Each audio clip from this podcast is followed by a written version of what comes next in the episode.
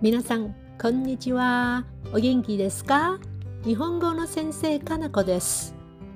まず、皆さんに聞きたいことがありますが、皆さんはたくましい魚って聞いたら何だと思いますか？私は恋だろうと思いますね。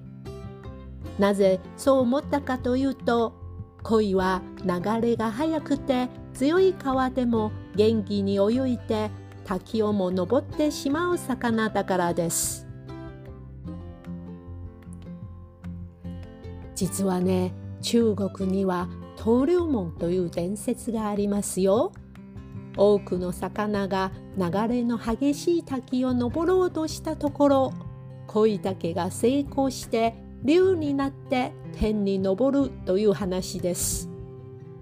ということで鯉のぼりは立身出世のシンボルになりました。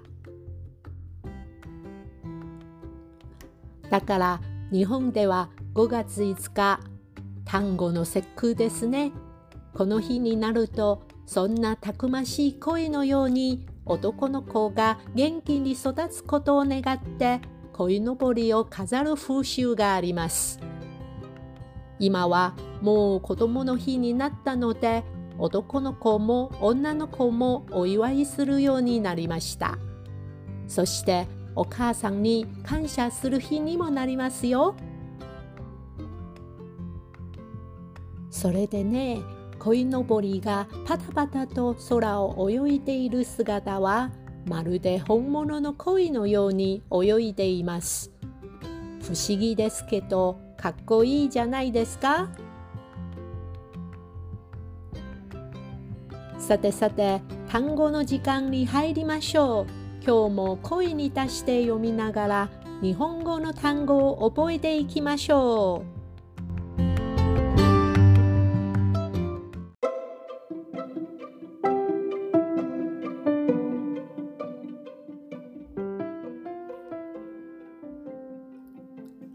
ひな祭り、ひな祭り、水族館、水族館、戦場で戦死した人、戦場で戦死した人、子供はたくましく育った。子供はたくましく育った。子供を育てるのは大変だね。子供を育てるのは大変だね。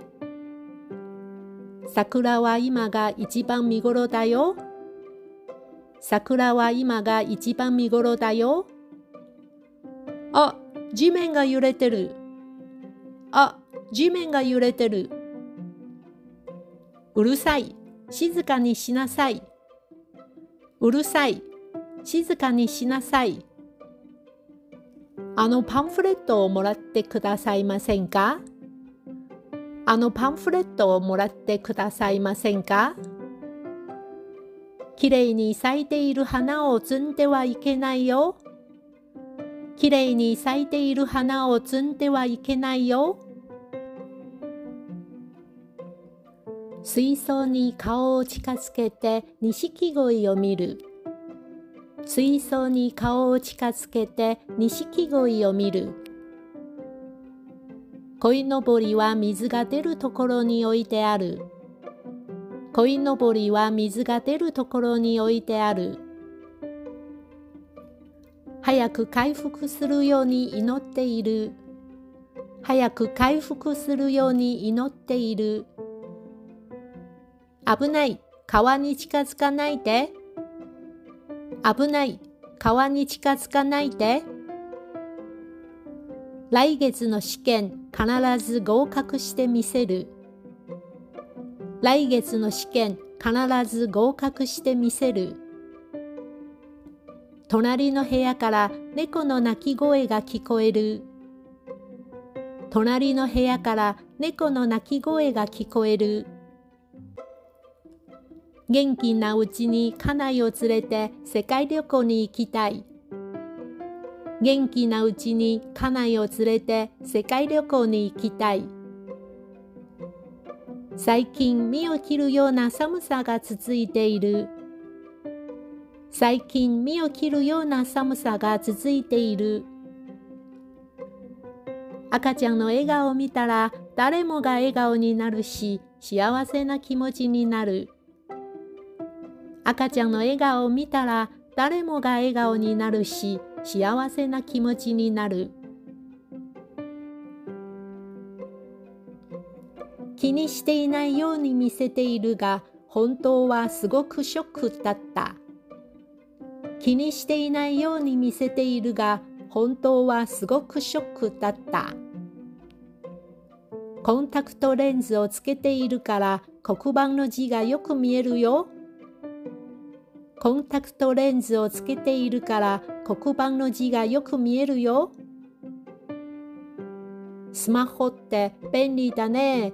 電車に乗るときもドラマが見られる。スマホって便利だね。電車に乗るときもドラマが見られる。このことは絶対に忘れないようにしてくださいね。このことは絶対に忘れないようにしてくださいね。飛行機に乗るときシートベルトを締めるようにしてください。飛行機に乗るときシートベルトを締めるようにしてください。弱々しい女子は男性にモテるのでしょうか？弱々しい女子は男性にモテるのでしょうか？